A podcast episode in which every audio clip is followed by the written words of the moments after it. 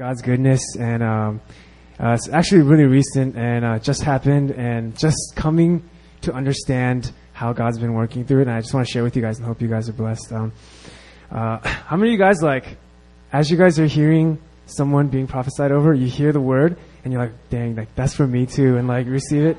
And when um, uh, Pastor Marcus and Pastor Aaron were praying over Joy, I was like listening to that. I was like, man, that's like exactly like what I'm going to share right now, and exactly what I need to hear. And I just really t- so thank you guys. Even though it wasn't for me, like I feel like it was for me. Yeah, there you go.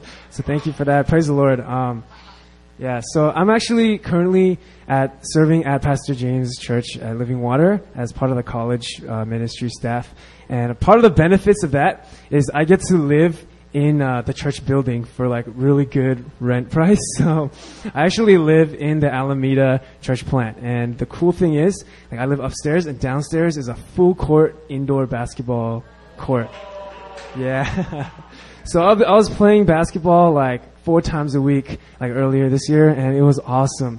But all of a sudden, like one day, like it was not as if someone ran into me or I tripped and fell, but I was just dribbling the ball and my knee bent backwards, and I heard this like like noise, and I was just screaming in pain, and I almost fainted and blacked out. The next day I went to the hospital, and they said I completely tore my A C L.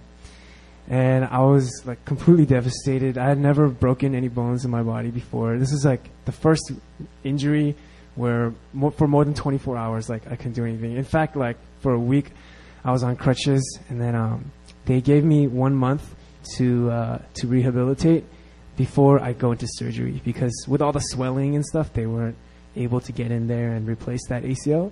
So for one month, I was just there and contending for my healing. And Um, I really believed with all my heart that I was going to get healed miraculously, and uh, God's power was just going to come on me, and bam, like, I would feel the fire, and the A C L would be repaired right there. And I was so, like, really with all my heart believing, and I went over all the scripture that says, if you believe with your heart and ask, then it will be done for you. Like, if my words remain in, in me, if your his words remain in me, and I ask, then it will be given. All these things, I ask in confidence.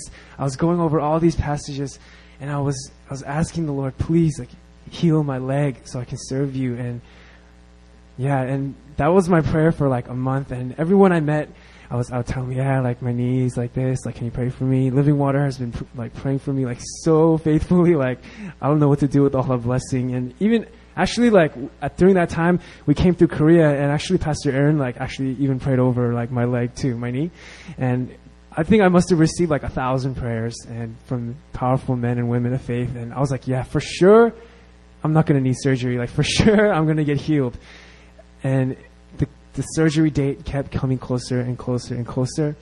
And I kept getting more and more desperate. And in my heart, this seed of doubt began to grow. Like, what if it's not, I don't get healed? What if what the Bible says, like, it's not going to happen, right? And Um, but I was like, no, no, it's going to happen. And I kept praying. And there were times where I would lock myself in my car, and I, with determination, I would say, like, I'm not leaving this car until my leg is healed. And then I would, I would go into to prayer, and like, I would scream so no one could hear me in my car. But then, like, after an hour or so, I would start getting hungry and be like, oh, yeah, I got better get some food and stuff. But, uh, yeah, so it went on. Every day I would pray for my my leg to be healed.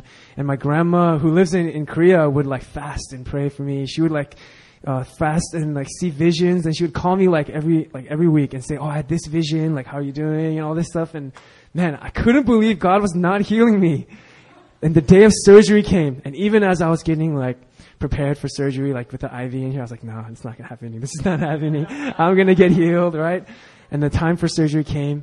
And the medicine went in my body, and I went and got knocked out, and they performed the surgery on me, and they ripped out my old A C L completely, went in there, got a brand new piece of muscle tissue, and put it in there. And it's been one month since uh, that surgery, and, and praise the Lord, I can walk and be here today, because, like, I mean, the beginning I was so like in pain, I couldn't even move. And I actually want to talk about that time right after my surgery.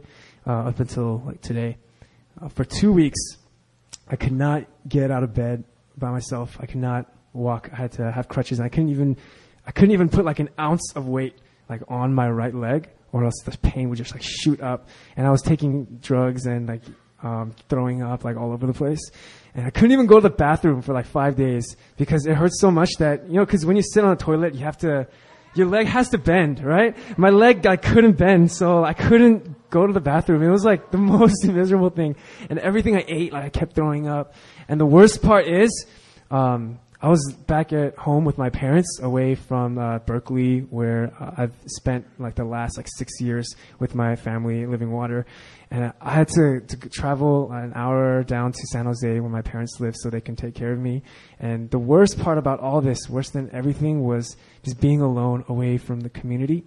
And um, it was the second week, midway through the week on Wednesday night that... Uh, Finally, the, the enemies attacked with this full force. And I remember it was at four a.m. in the morning. Like, I don't know what I was doing up. I could not sleep until four a.m. Maybe because I was lying in bed all day. You know, when you're lying in bed all day, like at night, like you, can, you just can't sleep. So I was there and the whole world was asleep. And I swear, like I was by myself, like awake with the enemy attacking me. And I felt so alone, like in that moment. And I felt the enemy, like speaking lies to me. He said, "No one likes you. Like, see, like, who's visiting you?" And he said things like, "You're only good when you're able to, to do some sort of work. When you're, when you're injured and crippled like this, like, you're of no value." And things like that just kept coming into my head. And at that hour, like, it's so easy to believe those things. And, um, I started to, to believe it and let it creep into my heart. And I started crying by myself. Like, I felt so sorry for myself. And uh, my leg hurt. And there's all this pain, and I, I just looked at myself. Oh, so 불쌍해, right? And, I, and um, it was in that moment, like instantly. Like, I don't know if you guys have felt this before. When you feel the Spirit come upon you and fill you, like instantaneously, it was as if like, uh, like a light just like turned on, and my eyes like blinked open, and I said no. I didn't even feel like it was my own voice, but I, I was like no. And I must have been bipolar or something because I was like all weeping and crying at one point, and then all of a sudden I was like, no! And then, and I said, no, this body, when I, um, when Christ bought this body, he didn't just buy my soul. He bought the entire thing. And this entire thing belongs to him.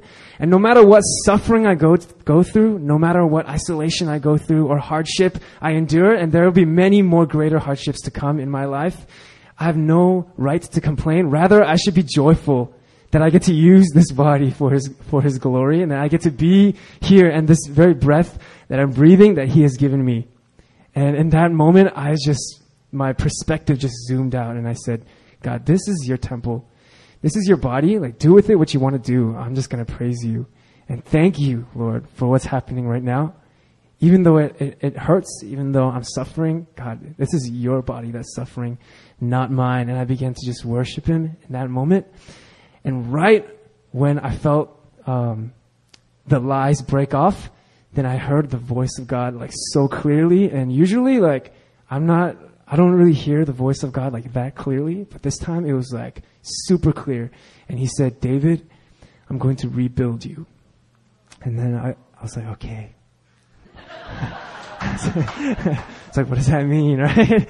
And I realized, like, this whole time I had been so, like, focused. God, give me that instant healing. I want to see the the miracle and the, the awesomeness of your, the fire to come and heal me instantly. I've been so desiring that, and I didn't see God's heart for rebuilding something.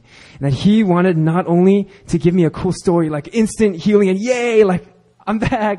But he wanted to take me step by step as I relearn how to walk and use this limb. And he said, "I'm not just going to rebuild your A C L. I'm going to rebuild this whole thing. Since you said this whole thing is mine, I'm going to break the whole thing and rebuild it." And, um, yeah. And at that point, I just felt the, the release. Cause up to that time, I was, I had like a thing against God. I was like, you said you, you give me what I wanted, but you didn't give it to me, you know? And I held this thing against him. When he finally came through and, and answered, you know, "I'm not going to give you the, the instant healing, but rather I'm going to rebuild you." And instant healing is great and it's miraculous. And God wants to do this, but he told me in your life, the rebuilding is what's going to change your life.